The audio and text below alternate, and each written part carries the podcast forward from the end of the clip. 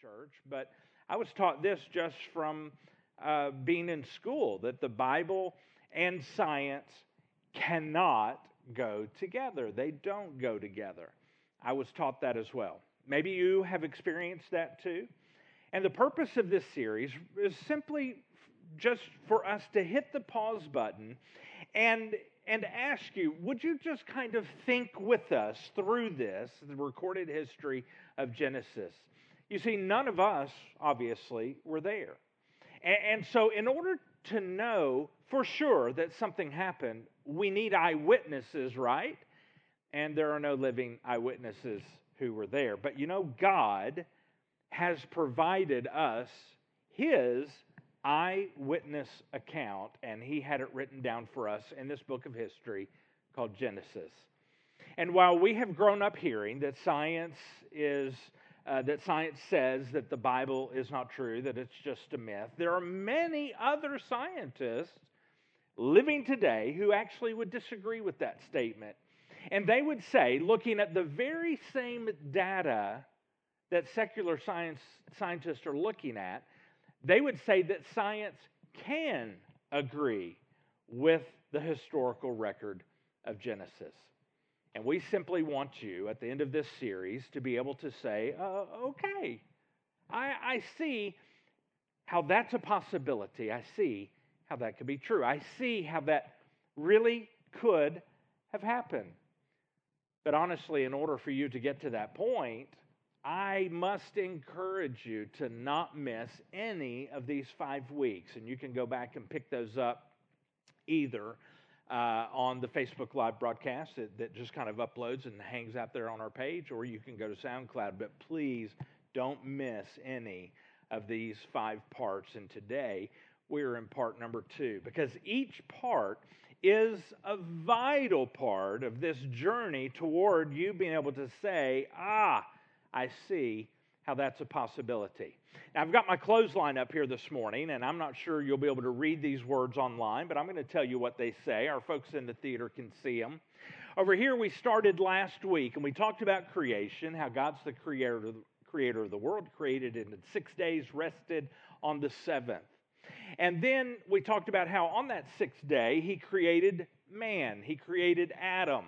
Adam had a big problem, though, because creation was only perfect until Adam and Eve sinned that first time. And at that point, creation broke, and it broke in a horrible way.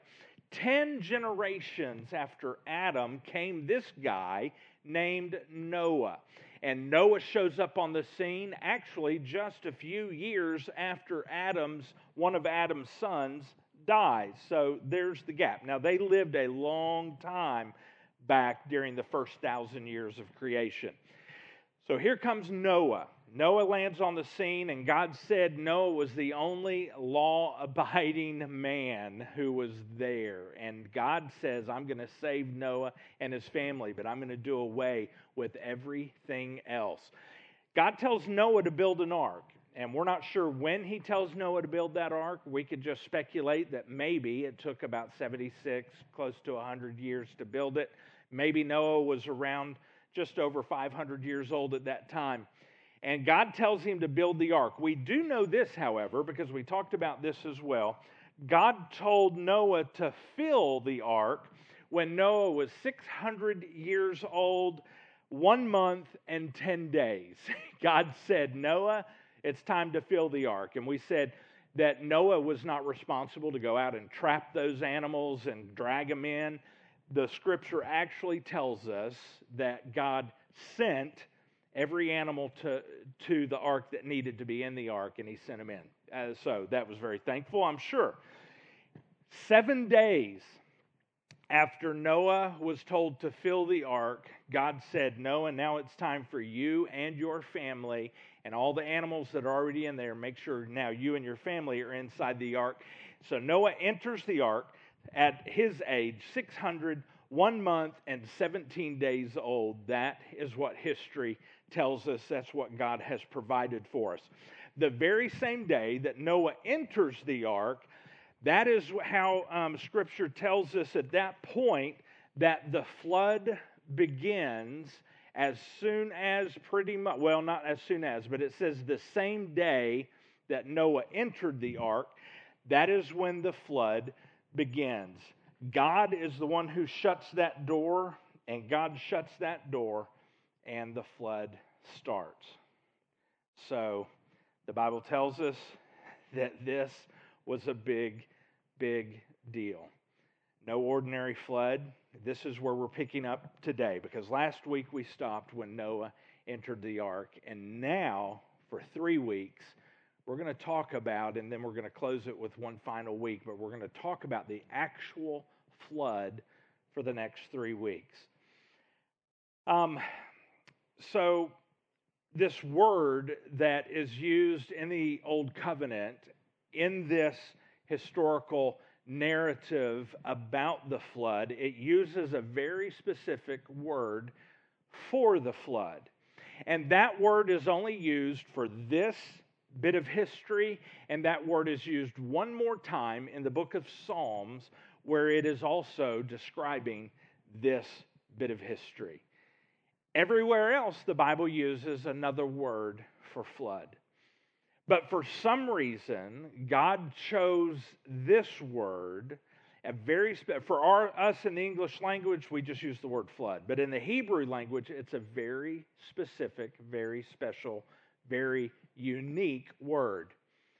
Because what we are getting ready to experience in the Scripture is a very unique, not normal flood. You see, our idea of a flood, really, as we see, is when Park Avenue floods on a heavy rain, we have a lot of runoff, a lot of drainage problems, right? That's our idea of a flood. Um, but there's so much more here, what we're going to experience. It's not just a heavy rain. When we think of flood and we think of Noah's Ark, we kind of think of this giant boat that is called an ark that Noah was called to and told to build, and he builds it, and it floods, and it just kind of bobbles there on the water for, for a while, and then he gets to dry land. That's kind of what we think of, a nice children's story that involves all these animals coming on. How many times have we seen the picture of, of Noah's Ark in a nursery, a child's room, a child's room? Lots, right? Because it's a great kid's story. The problem is it's not a kid's story at all. It is not kid-friendly at all, at least the truth. This is about catastrophe. It's about death. It is about destruction. Everything that they knew when they got on the ark was not going to be the same when they came off the ark, including the topography of the earth. It was all different. This was destruction on a global scale. The book of Genesis, chapter seven. Let's read some verses here, starting with verse eleven. What I've already told you, in the six hundredth year of Noah's life, in the second month, on the seventeenth day of the month, on that day, the sources of the watery depths burst open. We're going to pause here for a moment. Geologists pretty much agree that there's this theory called plate tectonics, that the entire globe is made up uh, the crust of the earth, which sits on the mantle. The mantle is magma. If that, that's molten rock. If that magma ever breaks, the crust of the earth floats on. And geologists are pretty much in agreement that the crust of the earth is divided up into several, many, a handful of giant plates, and their borders connect with each other. It's called plate tectonics. Generally agreed upon that these plates move around on the mantle of the earth.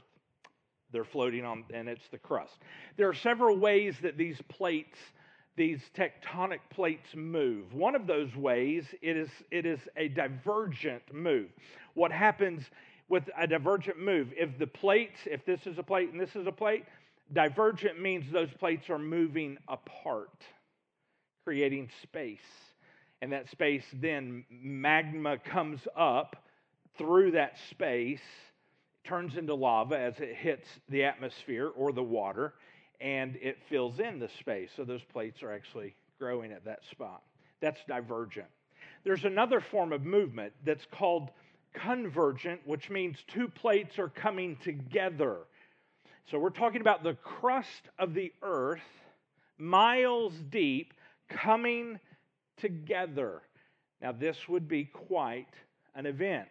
When they come together, if they're convergent, it means both plates, they hit each other and they go up like a mountain, right? They go up. That's convergent.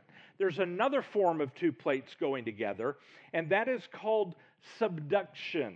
That is when one plate dives down under the other plate, and it goes into the mantle, the, lo- the, the magma of the earth, and the other plate goes up, also creating a mountain, okay? One dives down, that's subverge, that's subduction, and one goes up. There's a third type of movement they've identified, and that's when two plates are not crashing into each other, but they are, they are sliding past each other. Now, no new land is formed for that, but it is still violent. We see this in California at the San Andreas Fault, with two plates slipping past each other, all right? That's called a, a, a transform uh, intersection, and they're just slipping past each other. Now, conventional, uh, conventional science tells us that plate tectonics moves very slowly and very gradually. Very slowly and very gradually. One of those ways. All right? In fact, at this point, it's like it would be now. This is what conventional Uh, science, conventional geology would say, the conventional perspective would say that the movement of these plates has been uniform since plates became plates on floating on the, the, the mantle of the earth. That they move just a few centimeters a year. Very gradual. You can't detect it as it moves, but if you were to mark it and measure it over the course of a year, it would be a few centimeters. And they say, the conventional theory is, that it has happened for millions and millions and millions of years, that it has happened centimeters a year. But here's what I want to say. God gives us a possible hint that things as they are right now, moving centimeters at a time a year, may not have always been that way. The way things are today doesn't mean that's how they have always been. Interesting. If we were to grow at the same rate as children all the way through our lives, uh, something would be wrong, right? We wouldn't be walking into this room at the heights we are and walking through the doorways. But when we grow physically, we grow very quickly, and then things level off. And if you're like me, then we just start growing wider. I don't know if you're like me or not. But with the earth, the, the conventional wisdom, the conventional theory is that the rate that things happen today and the way that things happen today, they have always happened that way. But God gives us a possible hint that maybe the way they are today is not the way they were when this was recorded for us, this bit of history. In other words, we can't take the present and what's happening and uniformly apply it to everything in the past and say that that's the way it's always been. Now, while God does not fill in all of these blanks for us, God does give us something to hold on to, and that's what we have here on our timeline. These are the bits of history regarding the flood that we have, anchor points of history that we can hold on to, and God gives us these anchor points without giving us all of the details. He doesn't fill in all of those blanks, but he sure does at this point right here. He sure does give us a hint that there very well was something catastrophic that happened to start the flood. we are told all of the sources of the watery depths burst open. Now, we often focus on the rain, don't we, when we talk about the flood? But that's not what God says happened first. Another translation says, all of the fountains of the great deep were broken up. Now, scientists who hold the Bible in high regard believe that that event, whatever it might have been, that is what started the flood. And there are many, many scientists who hold the Bible in high regard that think that catastrophic event was not tectonic plates as normal, centimeters a year, but what we have a hint of is possibly the start of what is called catastrophic plate tectonics. It would be the cataclysmic movement of those tectonic plates, not centimeters a year, but meters per second. Catastrophic. It was perhaps the start, this massive movement, this massive destructive movement of the tectonic plates, maybe up to about four miles per hour. We're talking about the crust of the earth moving on the, as these plates at possibly four miles an hour. Now, computer analysis Would, has, has deemed this and termed this runaway subduction. Remember, subduction is one plate diving into the mantle under another and lifting the other one up. Runaway subduction. And it would be a, as the computer analysis has revealed, a destructive force in many ways. As one plate moves down and plunges into the mantle, if, so here's the one that's coming up, here's the one that's going down, if the heat from the friction, if it is dispersed quickly enough, then that plate moves at a centimeters a year. It moves very slowly. The friction slows it down. But computer analysis has shown that if that heat is not dispersed quickly, that that plate then at that moment begins, there's the, the friction is less, and that plate begins to move quicker. And that's where they discovered it could indeed move not centimeters a year, but now with less friction, this, um, this cataclysmic subduction would then move meters per second towards four miles per hour. Four miles in an hour.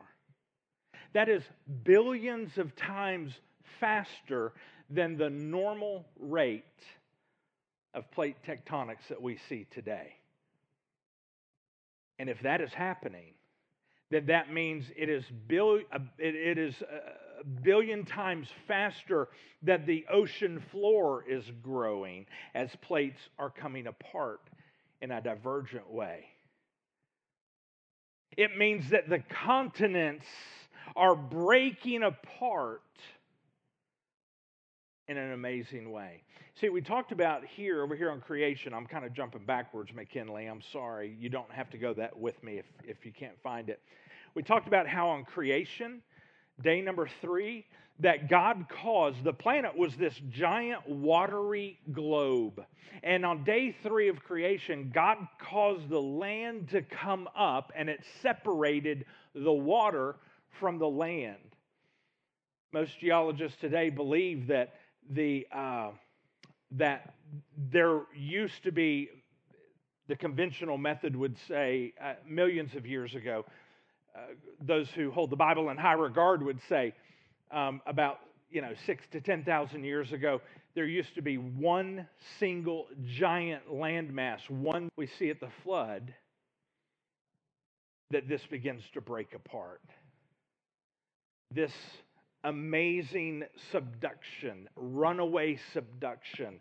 And that means that some of the plates are divergent, and at four miles an hour they are separating. And if that is happening, so they're coming together, if they're convergent, if they're subduction, it's going under, or if it's divergent, it's coming apart at four miles per hour. That is amazing. And the amount of force and the amount of change.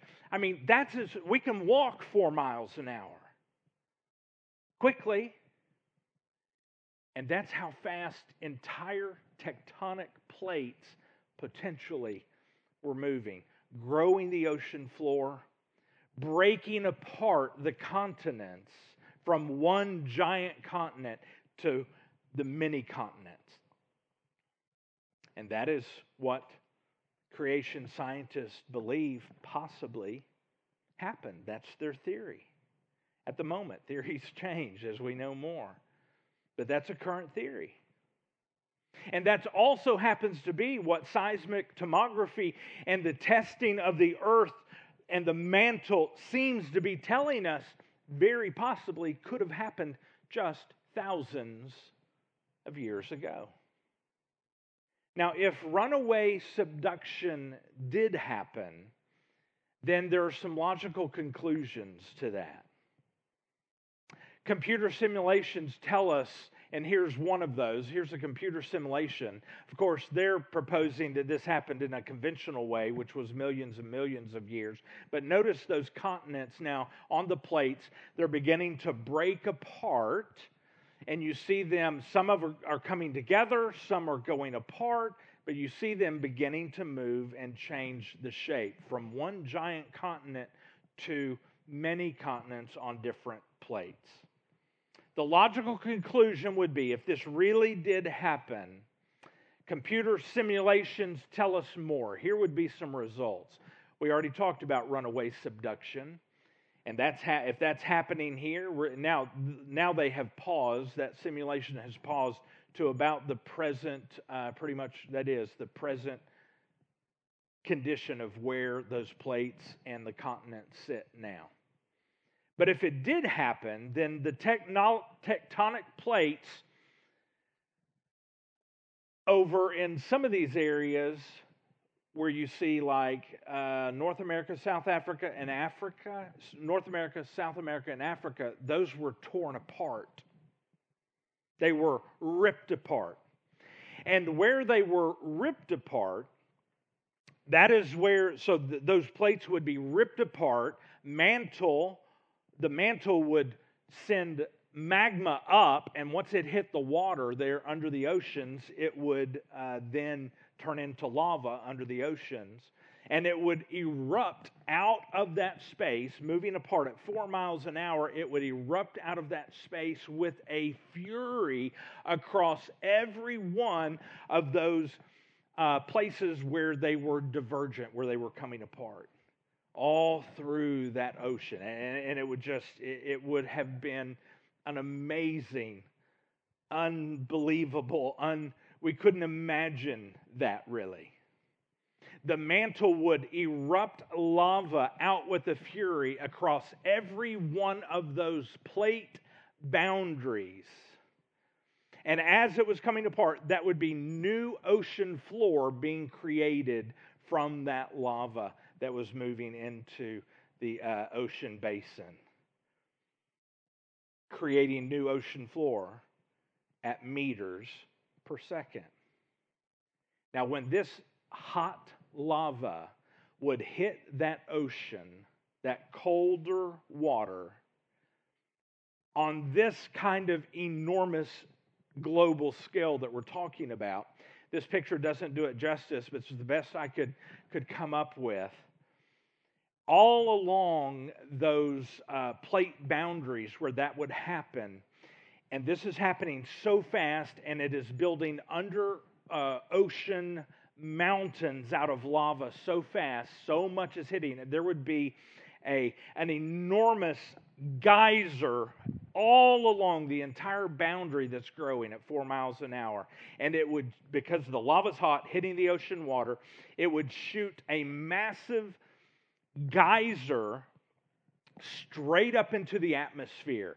And that geyser would be steam immediately turning the ocean water to steam as it shoots all the way up. It, it would be almost like you were looking at uh, possibly a, a mushroom cloud from an atomic bomb, perhaps, happening worldwide at every plate boundary that's under the ocean floor.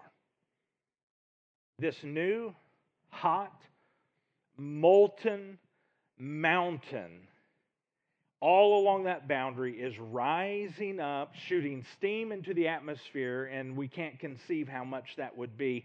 And that ocean floor is rising up, changing the level of the ocean by kilometers. So the ocean, this is coming up, and it's less room for the water, so the water is pushed up onto the continents.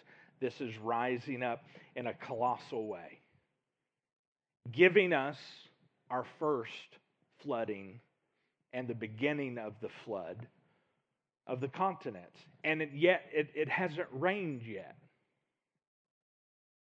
This is rising up. Waves are crashing not onto the beach. They are crashing now deep into, onto the continents. This is flooding on a global scale. So the Bible tells us on that day, all the sources of the watery depths, they burst open. And then it says, the floodgates of the sky were opened, and the rain fell on the earth forty days and forty nights. Now, a lot of times we see that as a period right there, forty days and forty nights. It's very possible that those that massive rain that began to happen was a direct result of the atmosphere immediately changing as all of that moisture evaporated from the ocean, sent deep, deep, deep into the atmosphere, now begins to cool, and it falls as a torrential rain on the earth. Very possible that that's what happened. Water turned into steam, and the intensity is catastrophic. It is catastrophic plate tectonics. It is a torrential rain, and yes, it did continue for forty days and forty nights, but it didn't stop. The Bible tells us in verse seventeen, the flood continued for forty days on the earth. The waters increased and lifted the ark so that it rose above the earth. So it took about forty days and forty nights before the ark was actually lifted and the water was deep enough to lift the ark way above the earth. Verse eighteen, the waters surged, so they kept what was going on, kept happening. They surged and increased greatly on the earth. The ark floated on the surface of the water. Verse nineteen. Then the waters surged even higher on the earth, and all the mountains under the whole sky. Now, granted, the mountains were smaller at this moment, but they were building because of what was happening. All the mountains were under Under the whole sky, they were covered. Verse twenty, the mountains were covered as the waters surged above them more than twenty feet. Verse twenty-one, every creature perished. Those that crawl on the earth, birds, livestock, wildlife, and those that swarm on the earth, as well as all mankind. Everything with breath, verse twenty-two tells us, everything with breath of the Spirit of life in its nostrils, everything on dry land died. He wiped out every living thing that was on the surface of the ground, from mankind to livestock to creatures that crawl to the birds of the sky, and they were wiped off the earth. And it says only Noah was left and those that were with him on the ark. Now, don't miss this. It may have taken forty days to lift that ark with the waters above the earth. And then the flood waters were twenty feet above the highest mountains. Before the rain and the breaking up of that earth's crust, guess what? It did not stop at forty days. In verse twenty-four, we're told that the waters surged on the earth for one hundred fifty days. For one hundred fifty days, one giant continent that is splitting apart into separate continents, with the force and a power that is unimaginable to us, ripping apart at places, colliding into each other at other places, possibly at four miles an hour for one hundred fifty days. And how do we know this? Because in the next chapter, we find that God, at the end of this one hundred fifty days, actually then closes the sky, it stops raining, and all of the things that were breaking up on the crust of the earth stop at that rate. That's how we know that. For a, it was not just a forty-day and forty-night deluge. For one hundred fifty days, things were breaking up down here, and things were torrential up here. Wow. Some scientists estimate that the continents were being covered by tsunamis, those giant, enormous waves, but these would be of a scale that we have never seen. Kilometers high. Some of them estimate that there was a, a tsunami around the globe, somewhere around the globe, for one hundred fifty days, that there was one per hour, a colossal tsunami. And those were happening from catastrophic plate tectonics, plate movement. As the continents collide, here's what causes a tsunami in, in the plate tectonics version. As the continents collide, the subduction version where one goes under, and if this is happening under the ocean, as one goes down and one comes up, sometimes the one that's going up, the, the edge of that plate will catch onto the one that's diving down, and it will bend it back. It only bends it back to a point.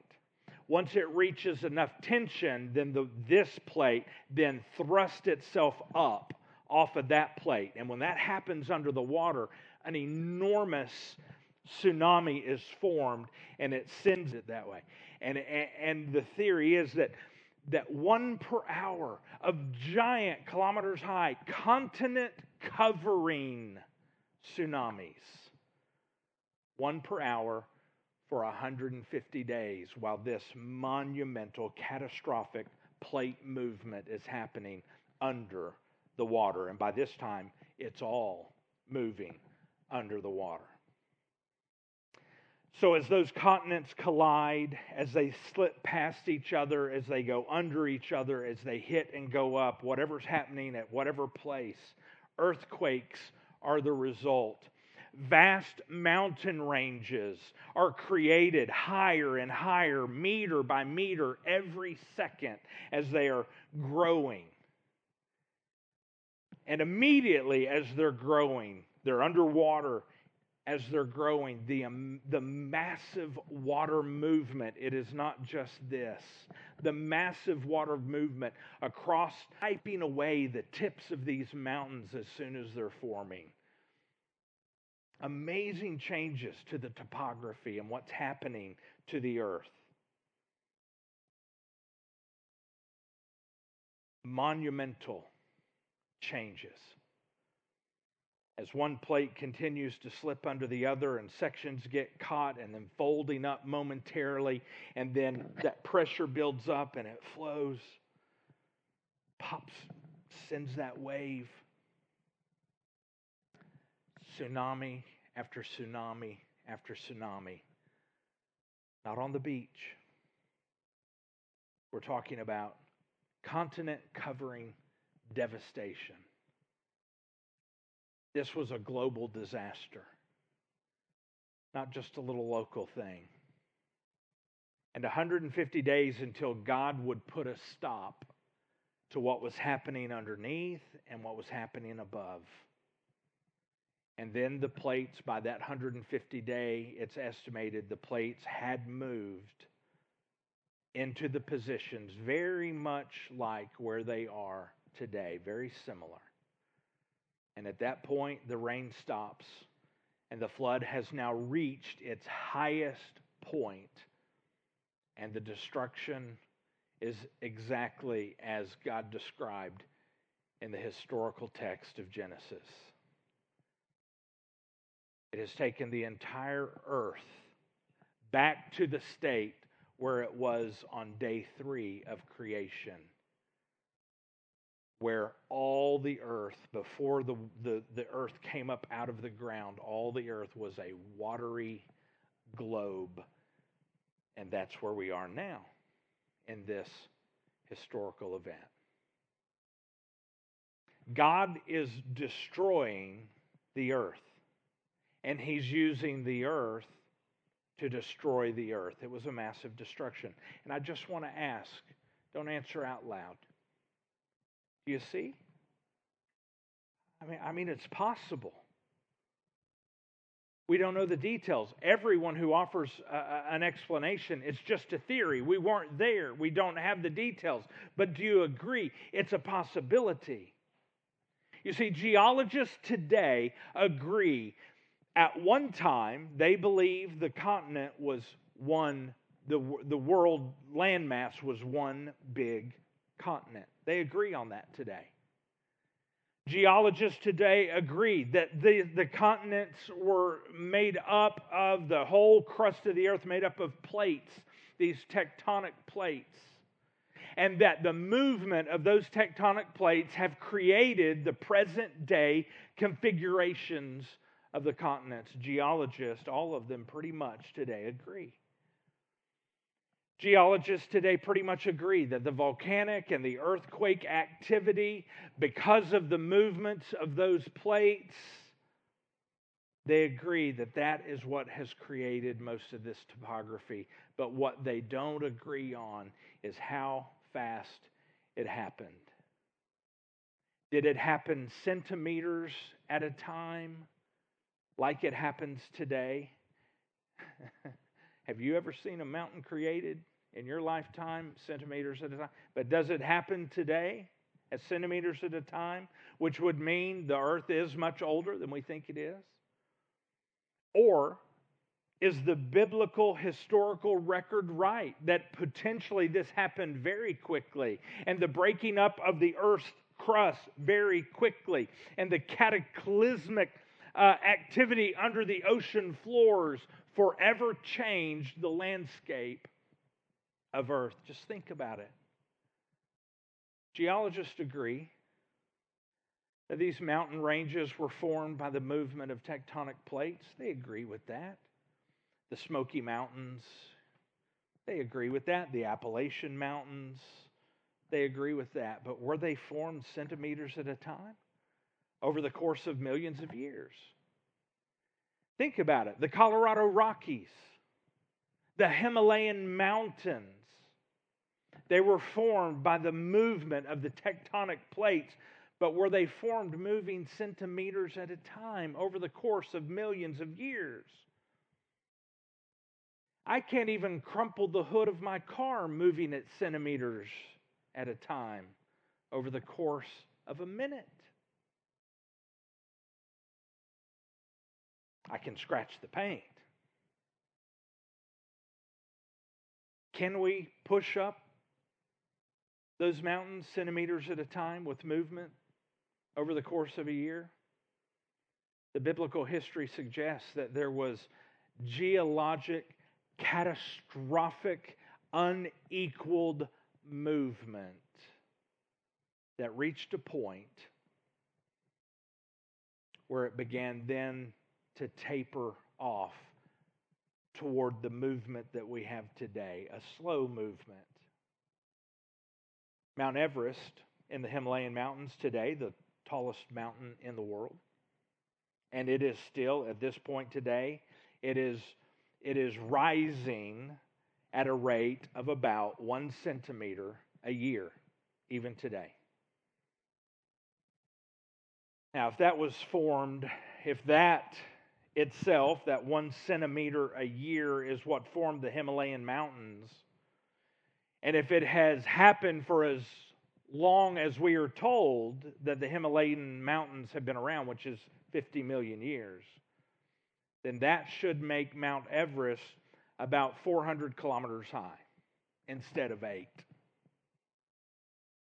I, I, I tell you, for me, as I have read and I've studied and I have researched what the researchers and the scientists have presented, I believe that something cataclysmic happened in our Earth's history to create such towering mountains and geologic formations around the globe.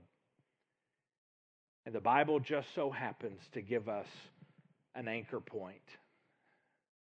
A few.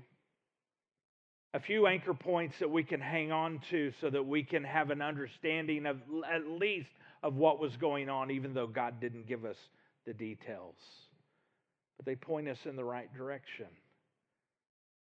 And he tells us this because we weren't there.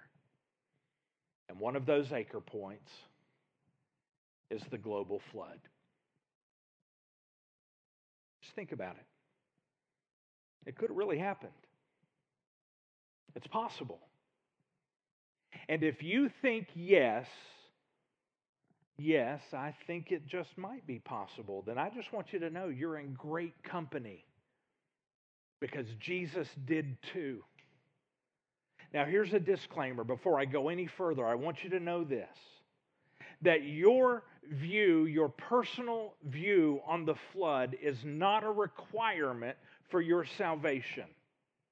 Jesus did not say anywhere in the New Covenant that whosoever comes to me and admits that the world is much, much younger than the textbooks say that it is, and whosoever believes with me about the flood, you will be saved. No, he never said that. But do you know what he did say? Let me tell you what he did say. Jesus said the flood was real. And if I'm going to have to choose, I'm going to go with the guy who was there. Luke chapter seventeen, verse twenty-five, Jesus, his own words, he says this, "But first the Son of Man must suffer terribly and be rejected by this generation." Let me kind of tell you what he's talking about. Jesus is saying to the people listening to him, hey guys, I, I need you to know, be aware, I, I'm going to die for you. In verse twenty-six, he goes on. He says, when the Son of Man returns. So let me catch you up with what he's saying there. He's saying, okay, I'm going to die, but I, I'm going to walk out of the tomb alive, defeating death. And then after a little while, I'm going to head to heaven where, where God the Father is. So God the Son is going to be with God the Father in heaven and God the Spirit. But, but Jesus says, I'm coming back. And it's going to be a surprise. You have no idea when I'm coming. So here's how he says that. He says, it will be like it was in Noah's day. Verse twenty-seven. In those days, the people enjoyed banquets and parties and weddings right up to the time that Noah entered his boat and the flood came and destroyed them all. He goes on, right up to the day when the Son of Man is revealed, when he, he's saying when he comes back. He's saying like, just like in the day of Noah when they had no idea when the flood was coming. It was a surprise. But those who had access to the ark, salvation was provided to them by God, because he gave them the plans for the ark. Now, Jesus is saying, we don't know when Jesus is coming back. But right now, at this moment, in the year twenty twenty, Jesus is our hope and our salvation today. My friends, because apart from submitting to Jesus, we are desperately and eternally separated from God because of our sinful choices. And we have a choice, though. We can continue to hang on to our own lives and our own choices and the way we want to do things and the way we want to view things and how we think the world should work to please us and all those things that we want. We can hang on to that. And we are guaranteed we will lose forever. Jesus said in Luke chapter thirteen, verse thirty-three, if you cling to your life, you will lose it. And if you let go of your life, the implication here is letting go of your life and giving it to Jesus. He said, if you let go of your life, you will save it. Jesus died so that we don't have to be separated from Him for eternity. Not only did Jesus die for us, but Scripture tells us He came looking for us.